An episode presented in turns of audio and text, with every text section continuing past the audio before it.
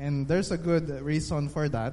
Kasi magkakaroon po tayo ng four-part sermon series tungkol sa congregational singing.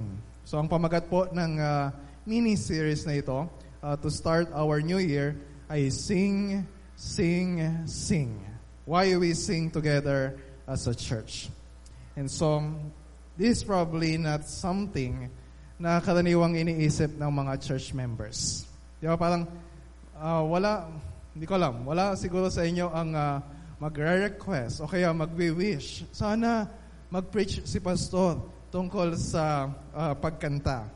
And uh, this is probably not something na most Christians will be excited about. And ako din naman, ay hindi naman po ako talaga mahilig kumanta. Okay? Sino sa inyo yung uh, mahilig kumanta? Pakitaas ang kamay. Okay. Huwag kayong matakot magtaas ng kamay. Hindi ko naman kayo po bibigyan ng sample. Okay? Sino sa inyo yung katulad ko na hindi naman talaga musically inclined? Okay? Yan, marami rin tayo. Okay, kala nila. So, uh, so 50-50. so, uh, so sabi ko, hindi ako mahilig kumanta. Uh, pero may mga, yeah, may mga pagkakataon na napipilitan akong kumanta. Halimbawa, nung high school, alam siguro to ni Robin. Nung ako ay nangangampanya uh, bilang uh, mayor ng uh, Mariano Ponce High School. And syempre, bawat classroom pinupunta namin. And uh, hindi ko ba alam bakit uh, pinakanta ako ng mga nandun. So, napilitan lang naman ako na makipag-duet ng I finally found someone. Okay? Walang sample kasi matagal na yung uh, panahon na yon. So, and then, nung ako ay uh, bago pa lang sa church, So, bata pa ako, ay uh, nakasama ako sa children's choir. Kasama ko yata sila Jonah. Uh, and then, nung uh, mga kabataan naman namin, ay uh, sa paungunan ni Pastor Ronnie, ay ang visionary choir. Okay? And so, pero nagli-lip-sing lang po ako nung uh, panahon na yun. So, pandagdag lang ako dun sa uh, sa choir. Kasama ko dyan sila Alan, sila Aji, sila, sila Robin, Okay. Wala na ring sample. Okay? And then, so bakit four Sundays yung ilalaan natin para pag-aralan yung tungkol sa pagkanta na ginagawa natin sa loob ng church? Bakit siya importante? So, let me explain some of the some of the reasons. Last 2016, kung natatandaan po ninyo ay nag-sabbatical leave ako. And then, uh, hindi ako dito umaten ng worship services. So, yung family namin, kasama yung asawa ko, yung mga anak namin, ay uh, doon umaten sa Sovereign Grace Baptist Church uh, kina Pastor Eric. Most Sundays ay uh, nandun kami. And then, I found something uh, different. Mer meron kakaiba. Kasi, parang yung worship hall nila ay uh, ganito lang, uh, wala pa sa kalahati ng worship hall natin. Tapos talagang ano, nagsisiksikan yung mga tao doon about 70 or uh, uh, 80 people. Tapos, minsan si Pastor Eric yung nagpapakanta sa harap. Uh, minsan, may silang isang uh, moderator. Tapos, merong, uh, merong keyboard. Meron ding uh, uh, gitara. Pero karamihan ng kinakanta nila ay yung mga mga hymns na mga sinaunang panahon pa. And they're really singing. At marinig mo sila na kumakanta at may encourage ka na kumanta kasi maririnig mo na uh, the whole church is singing those uh, old hymns. And that's very encouraging uh, sa akin.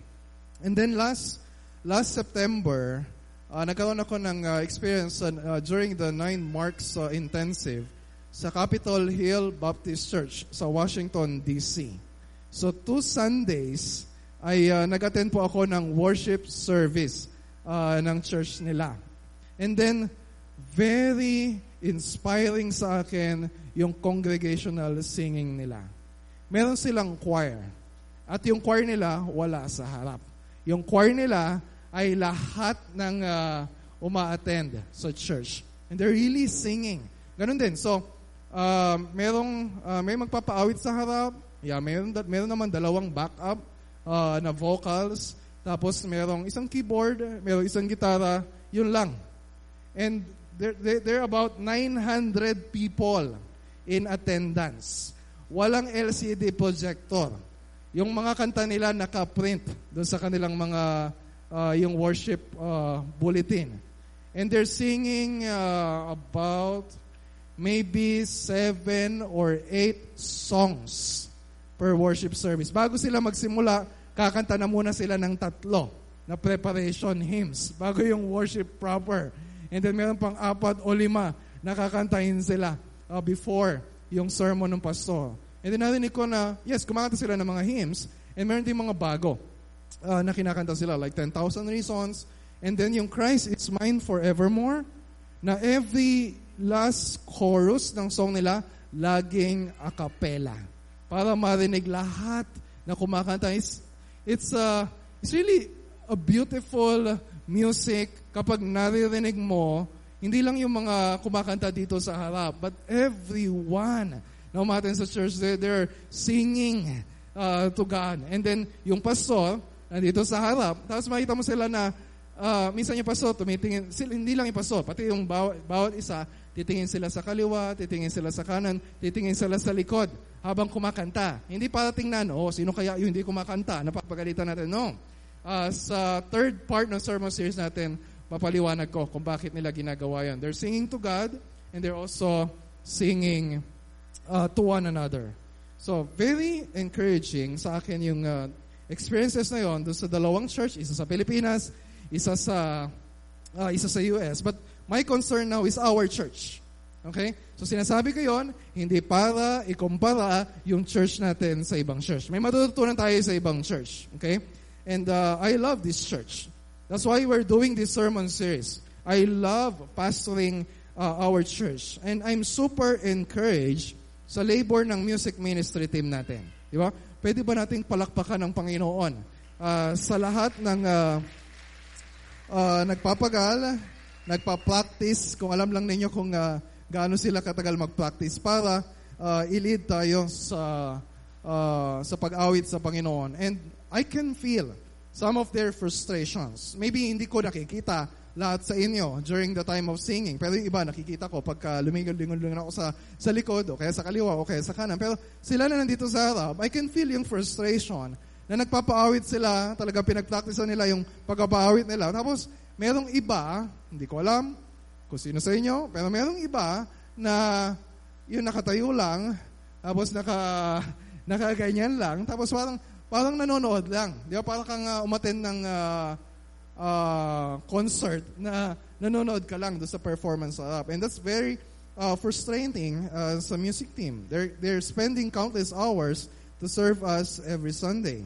So we need to talk about this. Hindi lang ito para sa uh, music team, but it's for all of us. Kasi isipin niyo, uh, kung meron tayong uh, on average uh, two hours or less than two hours every Sunday sa worship gathering, we spend about 50 to 60 minutes uh, sa Bible reading at preaching.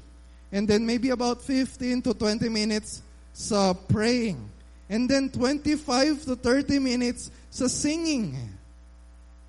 And then yung prayer, yung preaching, yung Word of God, pinag-uusapan natin kung bakit natin siya ginagawa. Pero for a very long time, hindi natin pinag-uusapan bakit natin ginagawa yung uh, uh, pagkanta every Sunday. Bakit marami tayong songs? Bakit kapag ikaw, hindi ko alam kung sino sa inyo nang naka-experience sa ibang reliyon, like Muslims or Buddhists, wala ni isa man sa kanila ang kumakanta during their worship gathering. Only Christianity is a singing religion. So yung narinig niyo sa mga mosque, they're not singing. They're just chanting. Pero, ba, ba, mapapaisip tayo, bakit? Di ba? Bakit natin ginagawa yon? So, uh, merong isang time, I preach a sermon series sa Psalms. Uh, we call it, Then Sings My Soul. Pero ang focus ko doon para maintindihan natin yung uh, iba-ibang klase ng Psalms. But this sermon series is different. Di ba? So we need to take, take time to reflect why we sing and why it matters. So kung nandito kayo doon sa pinag-aralan natin sa 1 Corinthians 10.31, whether you eat or drink or whatever you do, do it all for the glory of God. Isipin niyo ha, kung pati yung eating, yung drinking, and whatever we're doing every day, ay we're doing for the glory of God, and then how much more yung ginagawa natin singing our praises to God. So kailangan we need to make sure na we are really doing that for the glory of God. Singing matters because worship matters. So yung book na ginagamit ng music team to uh, sa discipleship nila uh, sa ministry, sa Worship Matters na sinulat ni Bob Coughlin sa para sa mga worship leaders, itong sabi niya, Worship matters. It matters to God because He is the one ultimately worthy of all worship. It matters to us because worshiping God is the reason for which we were created. And it matters to every worship leader. And idadagdag ko, it matters to every church member because we have no greater privilege than leading others and leading ourselves, unang-una na, to encounter the greatness of God. That's why, sabi niya, it is so important to think carefully about what we do and why we do it. So, four Sundays we will spend thinking about, reflecting about why, uh, what we do when we sing together as a church and why. Bakit natin ginagawa yon? Bakit hindi isang kanta na lang? Di ba? Tapos karamihan ay uh, uh, preaching uh, the Word of God na. So, we'll spend four Sundays para pag-usapan yon. So, lilinawin ko lang. When, kapag sinabi kong singing, ang pag-uusapan natin ay congregational singing. Ang pag-uusapan natin ay singing. Yung tayo kumakanta. Hindi lang yung nakikinig ka ng uh, song sa YouTube or sa Spotify or nakikinig ka ng mga kumakanta sa church o na parang umattend ka ng uh, uh, concert listening to music. That can be helpful Di ba? Spiritually, kapag nakikinig ka ng mga uh, worship songs, pero hindi yun ang pag-uusapan natin. Ang pag-uusapan natin, yung ikaw mismo ang kumakanta. And then, um, I'll, I, I will not talk about uh, yung singing na ginagawa mo. Hindi ko alam, sino sa inyo ang uh, kumakanta during your quiet time? Yung mag-isa lang kayo. Okay. Sino sa inyo kumakanta kapag nagbibidyo kayo? Huwag na ninyo itaas ang kamay. So I'm not talking about singing individually. I'm talking about singing whenever we gather as a church. Yun ang ibig sabihin ng congregational singing. So yung ginagawa natin every Sunday morning with our church family. So ito yung uh, ito yung landas na tatahakin natin. Makita ninyo sa screen. Ngayon pag-uusapan natin uh, singing and the glory of God. Uh, pag-usapan natin like yung Psalms 95 to 100 kung bakit ba tayo kumakanta, bakit tayo dapat kumanta. Para kanino tayo dapat kumakanta. At ano yung kinakanta natin tungkol sa Kanya. So we'll talk about, uh, we sing because of God, we sing for God, we sing about God. So pag-aaralan natin yan mamaya. And then next week, so babalik kayo next week, and I hope pati yung mga guests natin, babalik kayo next week, uh, we'll talk about singing and the gospel of uh, Jesus. Bakit, bakit, bakit yung gospel dapat yung laman ng mga songs natin? Bakit yun yung nagmamotivate uh, sa pagkanta natin? So we sing because of what God has done for us in Jesus. Karamihan sa mga songs natin are songs of our salvation. And there's good reason for that. And then part 3, so January 19, we'll talk about singing in the church. Singing in the local church. Titingnan natin yung dalawang passages sa New Testament na iniutos ni Apostol Pablo, Ephesians 5.19, Colossians 3.16, na we sing together as a church. We sing to God, we sing to one another. Na yung music team natin, they exist not to perform. Para pakinggan ninyo yung kanilang perform o panoorin yung kanilang performance, but to lead us in singing to God. And then, uh, skip lang na isang Sunday, February 2, uh, we'll talk about singing during times of suffering. Singing when life is hard. Paano ka kakanta kapag hindi mo feel kumanta? Paano ka kakanta kapag mayroon kang mabigat na pinagdadaanan sa buhay? You, you cannot find a reason uh, to praise uh, the Lord. So we'll talk about that. Okay? So, meron talagang mga tao, yung iba sa inyo nagtaas. Ako, may, uh, sinabi niyo, mahilig akong kumanta. And if you are that type of person, para din sa iyo yung sermon series nito. Hindi mo pwedeng sabihin, ah, okay, para lang yan sa mga members na hindi uh, mahilig kumanta. This is also for you. Kailangan maintindihan mo. Bakit mo ginagawa yung ginagawa mo? Baka ginagawa mo lang yan kasi hilig mo kasi talagang uh, mahilig ka na kumanta. Di ba? Pero I hope na you'll be more uh, motivated uh, to sing uh, to the Lord. Okay? And so, pero yung iba, yung iba sa atin dito, hindi kumakanta. Hindi ko pagta hindi ko kayo pagtataasin ng kamay. You know who you are. Or minsan kumakanta kayo, pero ka, ka, karaniwan, hindi kayo kumakanta. So bakit? When I ask you kung bakit, anong isasagot ninyo? Hulaan ko. Okay? So, pero pwede nyo sabihin. Uh, sa akin mamaya after ng uh, uh, worship service. Yung iba, ganito sasabihin. Eh, hindi naman kasi ako magaling kumanta. Diba? Kapag kumanta ako, tapos narinig ng katabi ko, tapos itunado ako, baka uh, ma-discourage pa siya. So, hindi na lang ako kakanta. So, pero karamihan naman sa atin talaga, we are not uh, uh, talented na mga professional musicians, na mga katulad dun sa mga larger churches na talagang, wow, napakagaling kumanta. But kahit hindi ka magaling kumanta, kahit hindi ka musically inclined, that's not reason enough. Mamaya makita natin, hindi naman iniutos sa atin ng Diyos eh, na sing well, sing beautifully. Ang sabi niya, sing. Basta kumanta ka. Di ba? Kung anong kaya mo. And so, iba naman, uh, hindi kumakanta kasi, ay, hindi ko naman alam masyado yung kanta eh. Bago na naman yung kinakanta natin. O kaya, hindi abot ng aking uh, ano, uh, singing voice. So, yes, that's why we uh, need to select carefully yung mga kinakanta natin. And that's why we practice. Kailangan natin mag-practice. Hindi lang yung uh, music team. So, yung iba naman, gustong kumanta, pero nagre-reklamo sila. Kasi, paano naman kayo makakanta? Eh, sobrang lakas ng uh, sounds, di ba? Sobrang lakas ng mic ng mga nagpapakanta. Sobrang lakas ng uh, tugtog. And that's a valid reason. Di ba? Hindi ka naman may encourage ng kumanta kapag hindi mo naririnig yung uh, voice mo sa pagkanta. And we will address that. Gagawin po natin yan ng uh, paraan. And but, we still want to encourage you to sing. So iba naman, particularly yung mga lalaki. Mga lalaki, okay? Hindi feel yung pagkanta. Di ba? Lalo na kapag may mga songs tayo na sobrang emotional, di ba? Ay, para lang yan sa mga mga emotional na mga babae, di ba? Ako, ang lalaki, parang mahirap mag-express uh, ng emotion. Di? It's not for me. Bakit? Pambabae lang ba yung pagkanta sa Panginoon?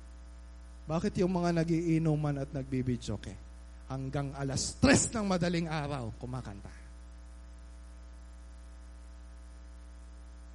So we may have many other reasons for not singing. Pero I believe the problem is the problem of our heart. Ulitin ko ah. The problem why we're not singing is because of the problem of our heart. Not because of our voice, not because of our level of talent, but because of our heart. Sabi ng Panginoong Yesus sa Matthew 12:34, out of the overflow of the heart, the mouth speaks. Kapag walang lumalabas sa bibig mo sa pag-awit, posible na walang laman ang puso mo na kailangang uh, umawit sa Panginoon. Kapag walang lumalabas sa iyo sa pagkanta, baka walang itinitibok ang puso mo para sa Diyos. And that is a serious problem. If you are new dito sa church, and sasabihin niyo, but, but I don't feel like singing. Diba? Maybe hindi mo kakilala talaga ang Diyos. Maybe you are not in relationship with God. And I hope na maging time ito to evaluate your heart. Meron bang tinitibok ang puso mo para sa Diyos? Dahil kung wala, ay talagang hindi ka makakaawit sa Kanya. So this is a spiritual and theological problem, yung hindi pagkanta sa pagsamba. Eh malaking problema to sa maraming churches. Kahit na pupunta ka sa mga malalaking church na talagang uh, super, mega yung production nila ng kanilang uh, uh, worship. Tapos makita mo na ang daming kumakanta sa harap, but the congregation is not singing.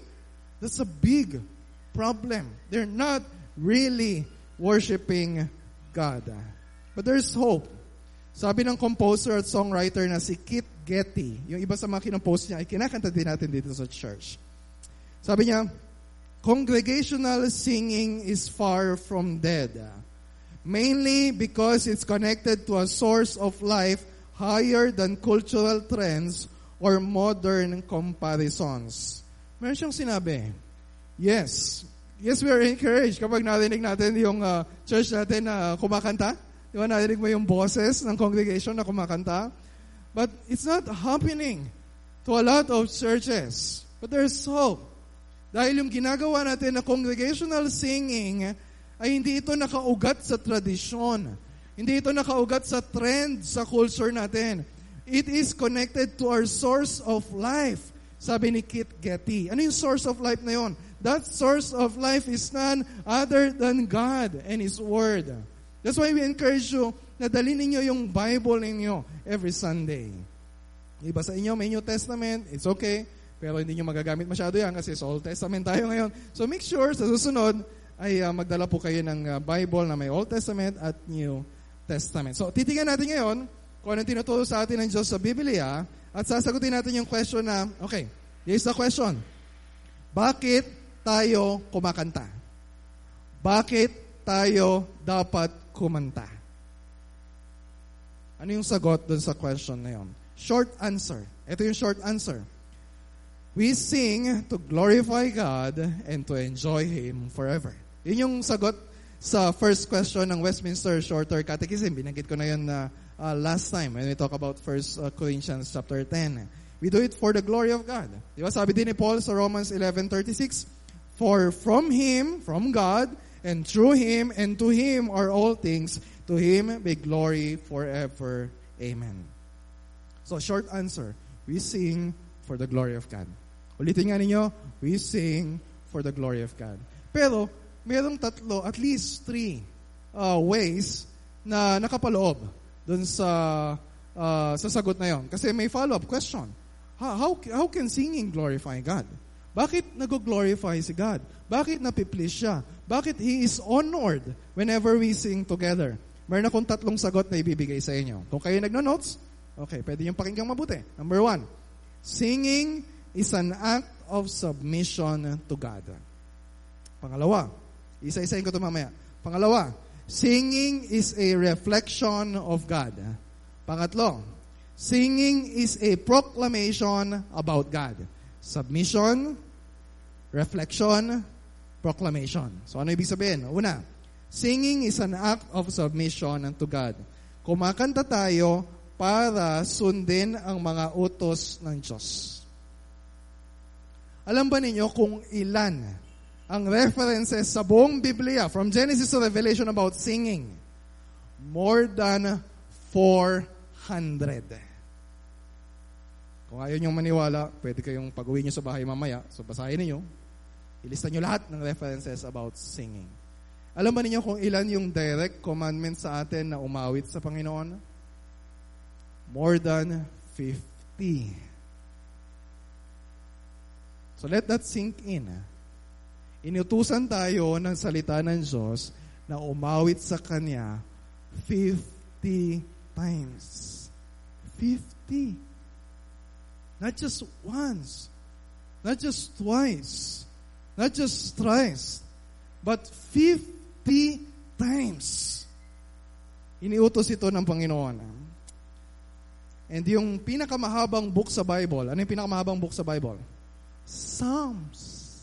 Yon ay collection ng 150 na songs. Tingnan niyo yung Psalm 47, 6 to 7. Bilangin ninyo kung ilang beses sinasabi yung sing, sing, sing. Sing praises to God. Sing praises. Sing praises to our King. Sing praises. For the God, for God is the King of all the earth. Sing praises with a song. Psalm 96 verse 1 and 2. Oh, sing to the Lord a new song.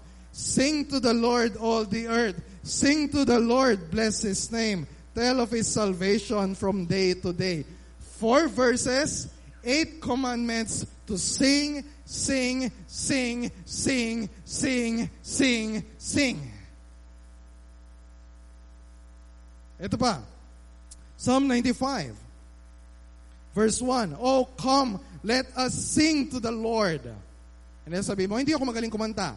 May kasunod naman nyo. Okay, di ka magaling kumanta. Sabi, let us Come, let us sing to the Lord. Let, let us make a joyful noise. Diba? Kahit di ka magaling kumanta, at least you can make a joyful noise to the Lord, to the rock of our salvation. Let us come into His presence with thanksgiving. Let us make a joyful noise to Him with songs of praise. Buti pa yung mga pipe dun sa deaf church sa baba. Nag-iingay sa pagkanta sa Panginoon. Yes, they're singing. Hindi lang natin marinig yung mga words na kinakanta nila. Buti pa sila. Samantalang ikaw na may dila ay tahimik lang at nanonood. And that's the problem. So kapag di ka kumakanta, kapag di ka umaten ng worship services na venue where we sing together as a church, sinusuway mo ang utos ng Diyos na nagbigay ng buhay sa iyo para sambahin siya. Sinusuway mo ang utos ng Diyos na nagbigay ng dila sa iyo para awitan siya. Dalawang beses din inutos sa New Testament for us to sing psalms, hymns, and spiritual songs. Makita natin yan sa uh, part 3. So, ganun kaseryoso yung congregational singing. So, ano yung una? Submission. Singing is an act of submission to God. So, question. Bakit kaya paulit-ulit na sinabihan tayo ng Diyos na Yes, purihin natin siya. Pwede naman natin siyang purihin. Di ba? Magsasalita tayo dito. Sasabihin natin, salamat Panginoon. Pwede naman natin siyang purihin. Magpe-pray tayo sa Kanya. Prayer of praise. Pwede naman natin siyang purihin by preaching the Word. Pero bakit gusto ng Diyos na yung words of praise natin, we combine with music? Bakit may musika? Di ba? Bakit may tutugtog? Bakit may tono ang gusto niya uh, sa pagpupuri natin sa Kanya? Bakit pa ulit-ulit?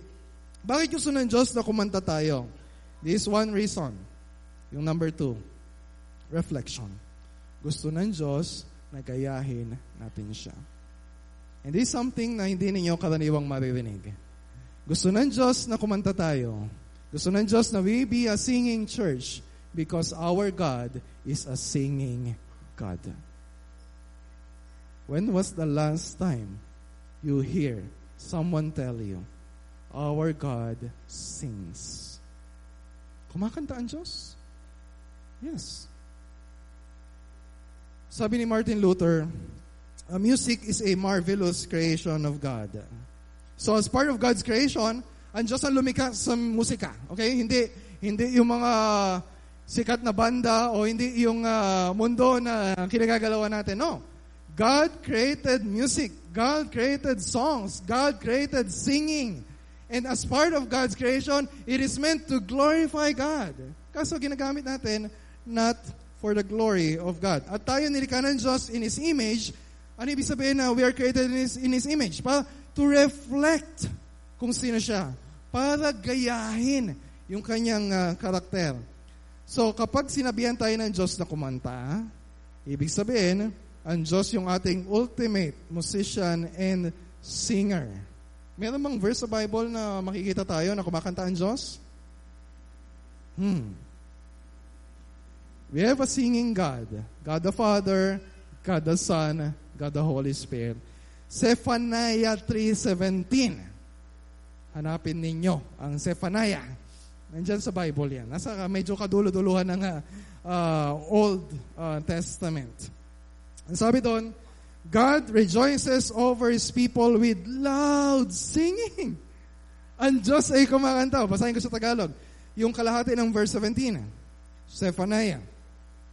Magagalak siya ang Diyos sa inyo.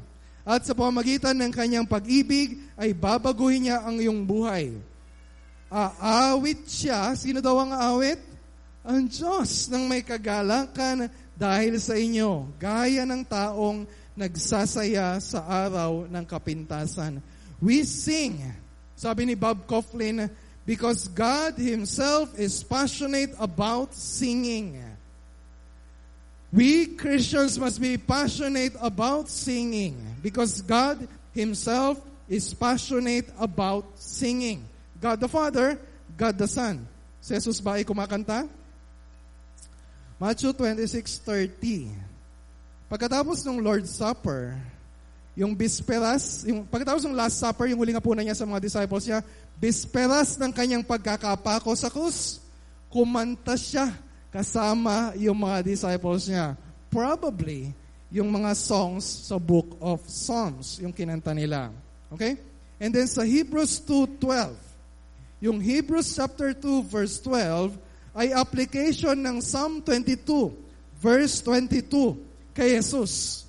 Ang sabi doon, In the midst of the congregation, I will sing your praise. It's referring to Jesus the Messiah. So every time we gather sa worship and every time we sing, sino yung worship leader natin? Sino yung song leader natin? None other than the Lord Jesus Christ. He is leading us in singing. Next week, pag-aralan natin kung paano nangyayari yun. The Father sings. Tama? The Son sings. How about the Holy Spirit? Sabi sa Ephesians 5.18, Be filled with the Spirit. And then sabi sa verse 19, ano yung resulta kapag ang isang Krisyano filled with the Spirit? Isang resulta. We are addressing one another with psalms, hymn, and spiritual songs. Yung song na nilagay ng Holy Spirit sa heart natin, nag-overflow as we sing uh, praises to God. We worship a triune God, God the Father, God the Son, God the Holy Spirit, who sings. And He wants us to be like Him. Yun ay ibig sabihin ng reflection. Kumakanta tayo para gayahin ang Diyos. Submission, kumakanta tayo para sundin ang utos ng Diyos. And then pangatlo, proclamation. Ano ibig sabihin? Kumakanta tayo para ipagsigawan kung sino ang Diyos na nasa puso natin. Hindi natin pwedeng sabihin na God is in our heart kapag God is not overflowing uh, in our lips. We don't say that just in words, but we sing words proclaiming His excellencies, His greatness, His glory, His goodness, His grace.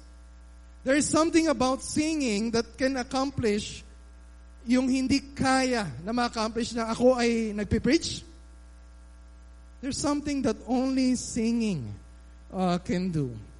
God created music for His purposes. Although ginagamit natin for our own self-serving purposes.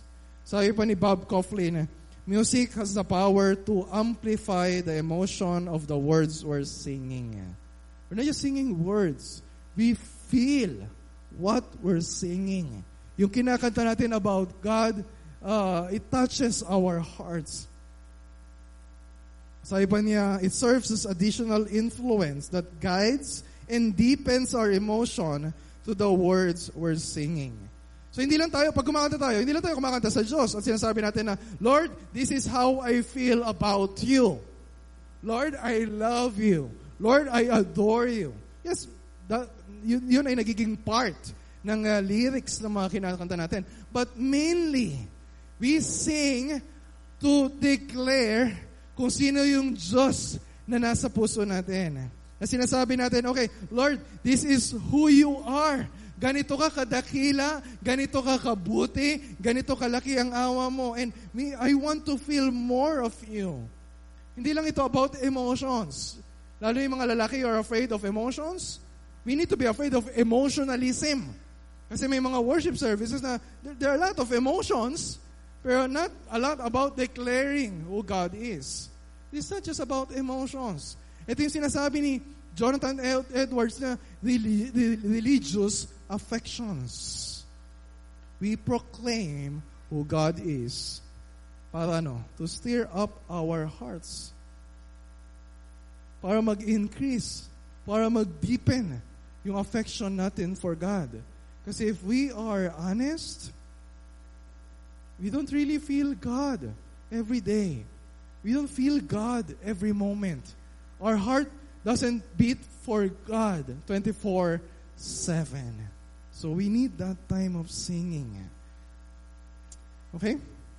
So, submission, reflection, proclamation. That's why we make sure na yung mga songs na kakantahin natin, sasabihin natin sa Diyos, hindi lang kung ano yung nararamdaman natin. But more importantly, kung sino ka. Lord, this is who you are. Lord, this is how great you are. We sing because of God. We sing for God. We sing about God. We sing because of God, sabi ng Diyos. We sing for God, and then we sing about God. So we sing for God about God. Tulad ng mga makikita natin na words sa Psalms 95 to 100. So open your Bible sa Psalm 95 hanggang 100. Babasahin ko lang yung ilan sa mga verses na, na, na nakasulat siya. We sing about the greatness of God. Walang papantay sa kadakilaan ng Diyos. Bakit dakila ang Diyos? He is great dahil siya yung may likha ng lahat ng bagay. Look at Psalm 95, verses 3 to 5.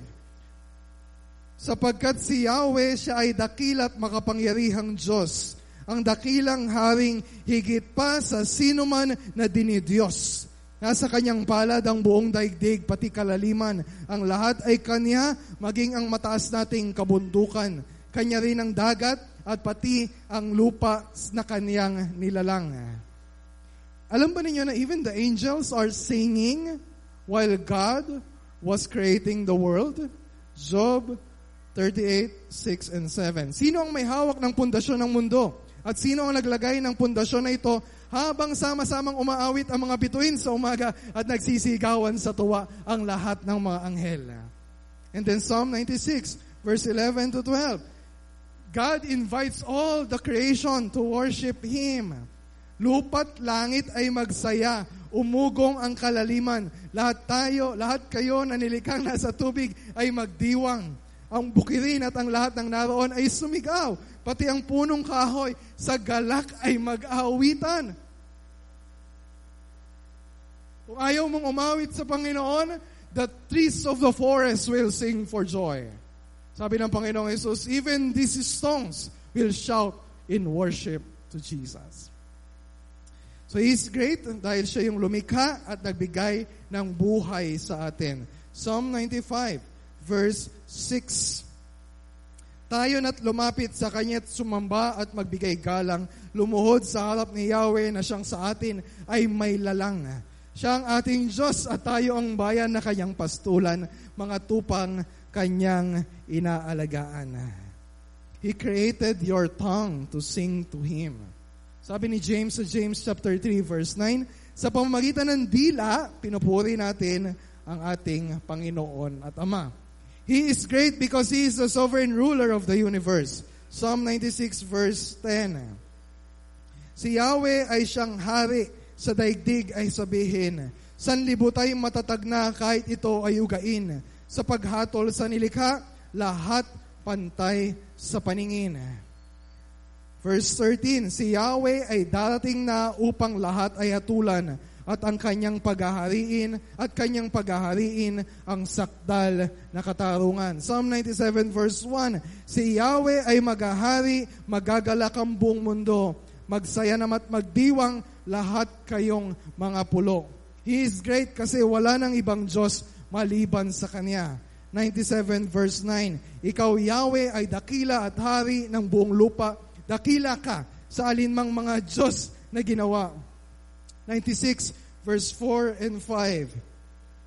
Si Yahweh ay tunay na dakila, marapat na papurihan, higit sa sinumang Diyos, siya'y dapat na igalang. Ang Diyos ng sanlibutay pawang mga Diyos-Diyosan, si Yahweh lang ang may likha ng buong kalangitan. So we sing and we proclaim sa singing how great is our God na walang papantay sa kadakilaan ng Diyos. We sing about the greatness of God. We sing about the glory of God. Yung kanyang nagniningning na kagandahan. Yung kanyang holiness, yung kanyang greatness on display for all creation to see. 96 verse 6 hanggang 9. Siya'y puspos ng karangalan at ng kaluwalatian. Ang lakas niya at kagandahan ay sa templo mamamasdan. Si Yahweh ay purihin ng lahat sa daigdigan. Purihin ang lakas niya at ng kanyang kaluwalhatian. Ang pagpupuri ay iukol sa pangalan niyang banal. Dumulog sa kanyang templot, maghandog ng mga alay. Kung si Yahweh ay dumating sa likas niyang kabanalan, humarap na nanginginig ang lahat sa sanlibutan. We sing about the greatness of God. We sing about the glory of God. We sing about the goodness of God. Walang hangganan ang kanyang kabutihan. Psalm 99 verse 4. Ikaw ay dakilang hari, umiibig sa katuwiran. Mabuti siya kaya ayaw niya ng kasamaan. Sa dulot mo sa Israel ay ganap na katarungan. Ang dulot mo sa kanila ay pagtinging pantay-pantay. Si Yahweh na ating Diyos ay lubos na parangalan. Sa harap ng kanyang trono, tayo ay manambahan. Si Yahweh ay banal. 100 verse 5. Napakabuti ni Yahweh. Pag-ibig niya ay walang hangganan. Pag-ibig niya ay tunay laging tapat kailanman. For the Lord is good. His steadfast love endures forever, and His faithfulness to all generations. We sing about the greatness of God. We sing about the glory of God. We sing about the goodness of God. And then finally, we sing about the grace of God. Suktulan ang biyaya na tinanggap natin sa Diyos dahil sa kanyang pagliligtas sa atin. 98 verse 1 hanggang verse 3. Kumanta ng bagong awit at kay Yahweh ay ialay, pagkat mga ginawa niya ay kahanga-hangang tunay. Sa sariling lakas niya at kabanalan niyang taglay, walang hirap na natamo itong hangad na tagumpay. Ang tagumpay ni Yahweh, siya rin ang naghahayag. Sa harap ng mga bansay, nahayag yung kanyang pagliligtas. Ang pangako sa Israel, lubos niyang tinutupad. Tapat siya sa kanila at ang pag-ibig niya ay wagas, ang tagumpay ng ating Diyos kahit saan ay nahayag. We are saved by God's work in the gospel. Kaya tayo umaawit sa Kanya. So we sing about the greatness of God. We sing about the glory of God. We sing about the goodness of God. We sing about the amazing grace of God. We sing hindi dahil ito yung nakasanayan na natin ginagawa sa church. Kapag may nagtanong sa inyo, na kaibigan mo, na in-invite mo sa church, bakit ba kayo kumakanta? Huwag mong isasabihin na, eh kasi sa simula't simula pa, yun na yung ginagawa natin. No! We sing dahil sinabi ng Diyos na yon ang gawin natin in submission to His Word. We sing hindi para gayahin. Yung mga tao na para ma-attract sila, kumakanta sila, sige, mag-offer din tayo ng music. Diba? Para ma-attract yung mga kabataan na mahilig sa musika. Yes, kanta tayo ng kanta sa church. We sing not because of that.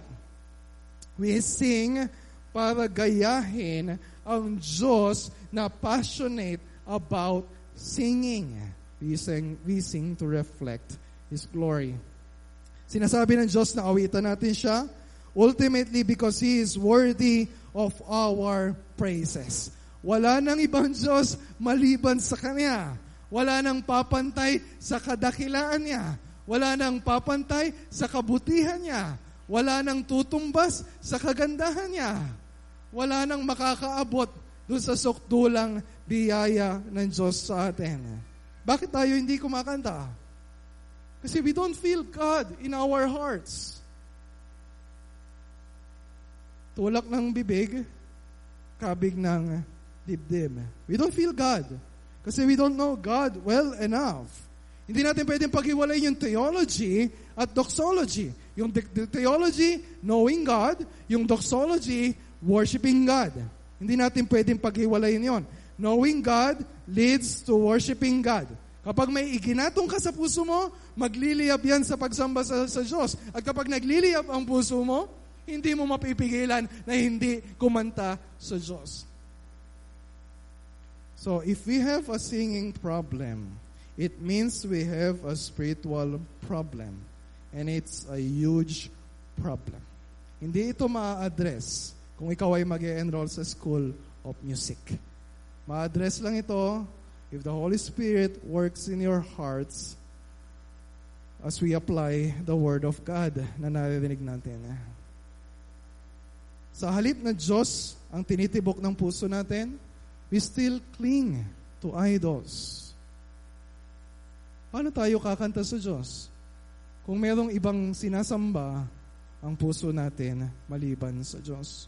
So we need God's rescuing grace.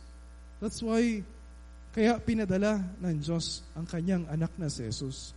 Kaya namatay si Kristo sa krus. Kaya dumanak ang dugo ng anak ng Diyos. Because we failed to worship Him. Namatay si Kristo, iniligtas tayo para umawit sa Kanya. Nilikha tayo ng Diyos para umawit sa Kanya. Binigyan tayo ng bagong buhay ng Diyos para umawit sa Kanya. And marami pa tayong pag-aaralan tungkol dyan next week. But for now, I invite you to stand and sing with me, How Great is Our God. And so, Father, we want to offer you this song. Dalahin ko, Panginoon, na as we, we spend time reflecting on your word, eh, nag-overflow sa heart namin ngayon ang pagpupuri at pagsamba sa iyo. Because you deserve it. You deserve it. In Jesus' name, amen.